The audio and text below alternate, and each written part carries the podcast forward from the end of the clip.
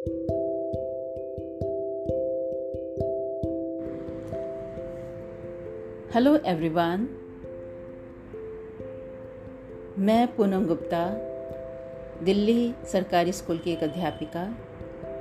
आपको सुनाती हूँ एक हीरे की कहानी। होता यूँ है कि राजमहल में एक काम वाली काम करती है और उसके साथ उसका बच्चा भी आ जाता है।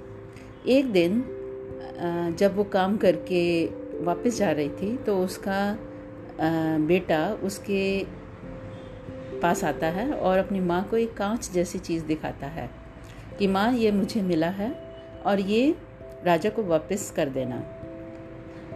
काम वाली उसको देखती है और उसके मन में शक पैदा होता है कि कहीं ये हीरा तो नहीं। तो इसलिए वह बच्चे को कहती है, नहीं नहीं, ये तो कांच का टुकड़ा है।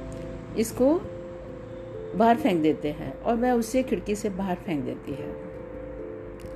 बच्चा का मन दूसरी तरफ़ लग जाता है। जब वह वापस जा रही थी तो खिड़की के बाहर से उस कांच के टुकड़े को उठा लेती है और सुनार के पास लेके जाती है। और सुनार को दिखाती है कि इसकी क्या कीमत है। सुनार भी पहचान जाता है कि ये इसे कहीं गिरा हुआ मिला है। उसे भी हीरे की पहचान नहीं थी, लेकिन मन में शक पैदा हो गया था कि कहीं ये असली हीरा तो नहीं है। तो वो भी कहता है, नहीं नहीं, ये तो कांच का टुकड़ा है और इसे बाहर फेंक देता है।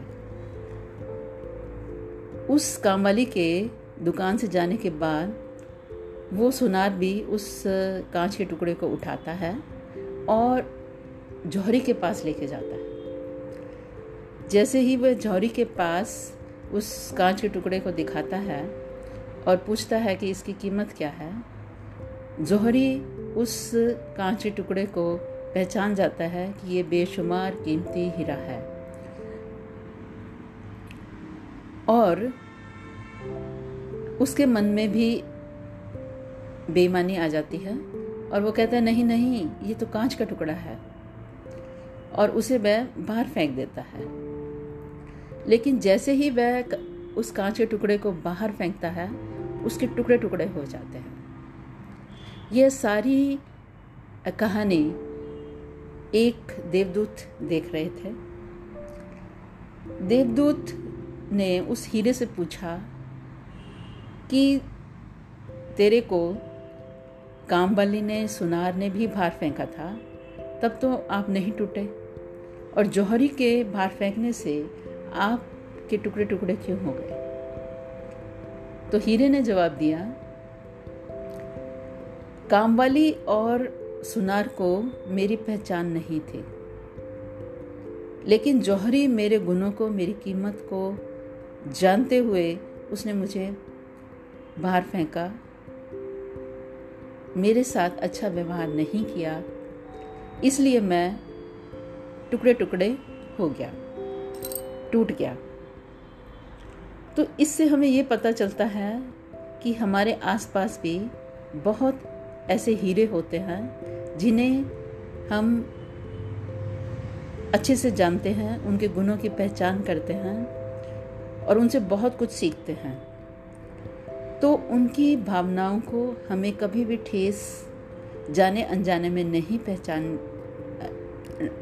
पहुँचानी चाहिए, क्योंकि वो अंदर से टूट जाते हैं।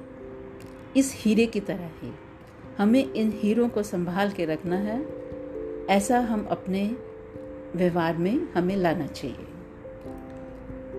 आशा करती हूँ आपको ये कहानी प्रेरणादायक लगी होगी और आप इसे अपने जीवन में भी उतारेंगे।